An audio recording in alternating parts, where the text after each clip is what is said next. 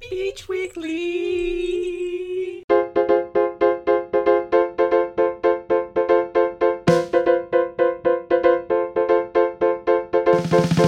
Hello, welcome to this Beach Weekly special.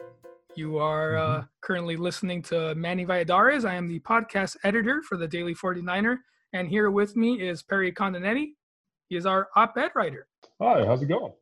I feel like we've been doing so much coronavirus stuff recently, so we thought what would be the best thing to be a breath of fresh air. So we thought politics, obviously, because that's what people always go to right after, right? So what we're going to be doing here is we're going to be talking about obviously the presumptive Democratic nominee Joe Biden. Today we're going to try to like go into the fact of why it's important to vote blue no matter who or why it's not important to do so. Uh, me and Perry had written stories discussing the issue. I was on the side of a bit more like skepticism, while Perry on the other mm-hmm. side was a, a bit more pro vote blue no matter who. So we're going to be breaking that down. Well, we'll start with you, Perry. Like, what inspired you to write this article, and what was like the main driving force of that? Well, I've just seen a lot of people saying that they're not going to vote for Biden. I've seen a lot of people saying, you know, he's the centrist, he's this, you know, neoliberal, he's this like all of his policies I disagree with, they disagree with, and that they're just not going to vote or they're going to vote third party. And I I empathize with that a lot. I'm I'm a fairly left wing person. Most of his policies I don't agree with. You know, like his opposition to Medicare for all, I find you know to be incredibly distasteful, especially in a Democratic field that was largely in favor of it. It's it's really disappointing to me to see him as the presumptive nominee all of that being said, I just think that this country cannot weather another four years of Donald Trump. You know, if this was Mitt Romney or if this was, you know, a more like centrist conservative, like you know, Joe Kasich, I would not be so impassioned about this. Yeah. Where I was coming from in regards to writing my article was one leaning more towards people who are Bernie supporters who mm-hmm. might be skeptical about Joe Biden, not from just a pro worker standpoint, but just from a humanity standpoint. And yeah. I feel like that sort of, uh, especially the first part, can't be emphasized enough because there's been a lot of people who maybe haven't had their economic lives change whatsoever as a result of policies from administrations like Joe Biden was a part of with Barack Obama. Because mm-hmm. although he did bring in some changes, the fact of the matter is there's a lot of people like in Michigan and mm-hmm. Wisconsin mm-hmm. who still have the same living situations regardless of the president that's been around for the past 20 years, which is obviously very unfortunate, but uh, it, it's a lot harder of a sell, I realize. And I was trying to like put that in my piece of mm-hmm. why it's such a mm-hmm. hard sell. I totally get that. I, I, I could be wrong here, but I believe income inequality soared under the Obama administration. I have my issues with some of his economic and foreign policies. I think that he was a flawed president. Like, while there was no change, I prefer no change to there being negative change. And I think that another four years of Donald Trump would bring very negative change.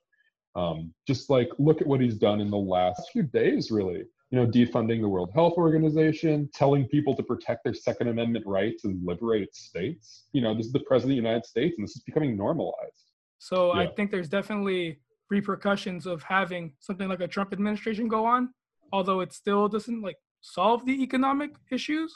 It's still yeah. a necessary part of electoral politics that needs to be like touched on. And I guess part of the issue as well is the fact that to sort of like go back into the Joe Biden sort of predicament, presenting any alternative to it. Yeah, I think that Joe Biden has um, been really shaky in this campaign. He hasn't really brought anything exciting to the table. I think the only reason that he is the candidate is because of his association with Barack Obama. But that being said, I mean, ultimately, what it comes down to for me is he would do less harm. And that is why I'm voting for him. One point that I sort of made in my article that I thought was something that seriously does need to be addressed in this is the fact mm. that hmm. Joe Biden needs to start appealing to a more populist group of people as opposed to just a certain demographic of people or expand his base outside of just the Democratic Party, creating a more like broader coalition of people who are more independent minded. Yeah. To do that, I feel like he needs to lean more into the Bernie Sanders type of politics that's very much more mm-hmm. economically pro worker and obviously focuses less on assisting corporations as it does the American mm-hmm. public. Even if it even if there obviously is corporate help, it's not mm-hmm. going to be at the expense of the American people. Oh yeah. I think there's definitely issues with that. So if he wants to improve that stuff, he needs to start leaning into bringing in more progressive politicians to help him run his administration and reel in more voters who are not necessarily just progressive, but are also just obviously like working class people that are in these areas that he needs to win. I do think he needs wide reaching appeal, which is why I think he's going to go for somebody who's a little bit more left uh, for his vice president. But I think that his more centrist appeal is going to be critical in states like North Carolina, in Florida, you know, a lot of these critical swing states. And he plays really well to those states. Uh, we saw how dominant he was in Virginia. We saw how dominant he was in North Carolina. He's projected to beat Trump in Florida, which if you take Florida, Florida is, you know, huge prize. He can appeal to those more progressive people with a more liberal pick as a vice president, sort of like how Obama picked Joe Biden to appeal to more moderates uh, when he picked Joe Biden as his uh, as his vice presidential pick. Um, you know, vice president is, is always more about strategy than ideology, in my opinion, when people pick it. And so I think that he still has a chance to reach out. Um, I definitely think that there is that core of diehard Bernie fans who've even turned on Bernie Sanders at this point for endorsing Joe Biden that are simply not going to be won over. And I think that him courting those voters would not really benefit him. Joe Biden was able to help Obama in the sense that he was able to bring in those working class white voters into this yeah. co- into this broader coalition of people because of the fact that Joe Biden was someone who didn't represent change. He represented the norm. He represented more conservative values. Very and much so. It obviously benefited him greatly, but at the same time, we got to recognize that even in 2008, Joe Biden was conservative at that mm-hmm. time. So yeah. to sort of go in over a decade later and to have him not pick someone who's not only like, you know, more progressive than him, but more yeah. progressive than that, because we got to, at that point, he's not looking for people who are more towards the center. He's looking for someone who's going to be not only for the future of the party, but also mm-hmm.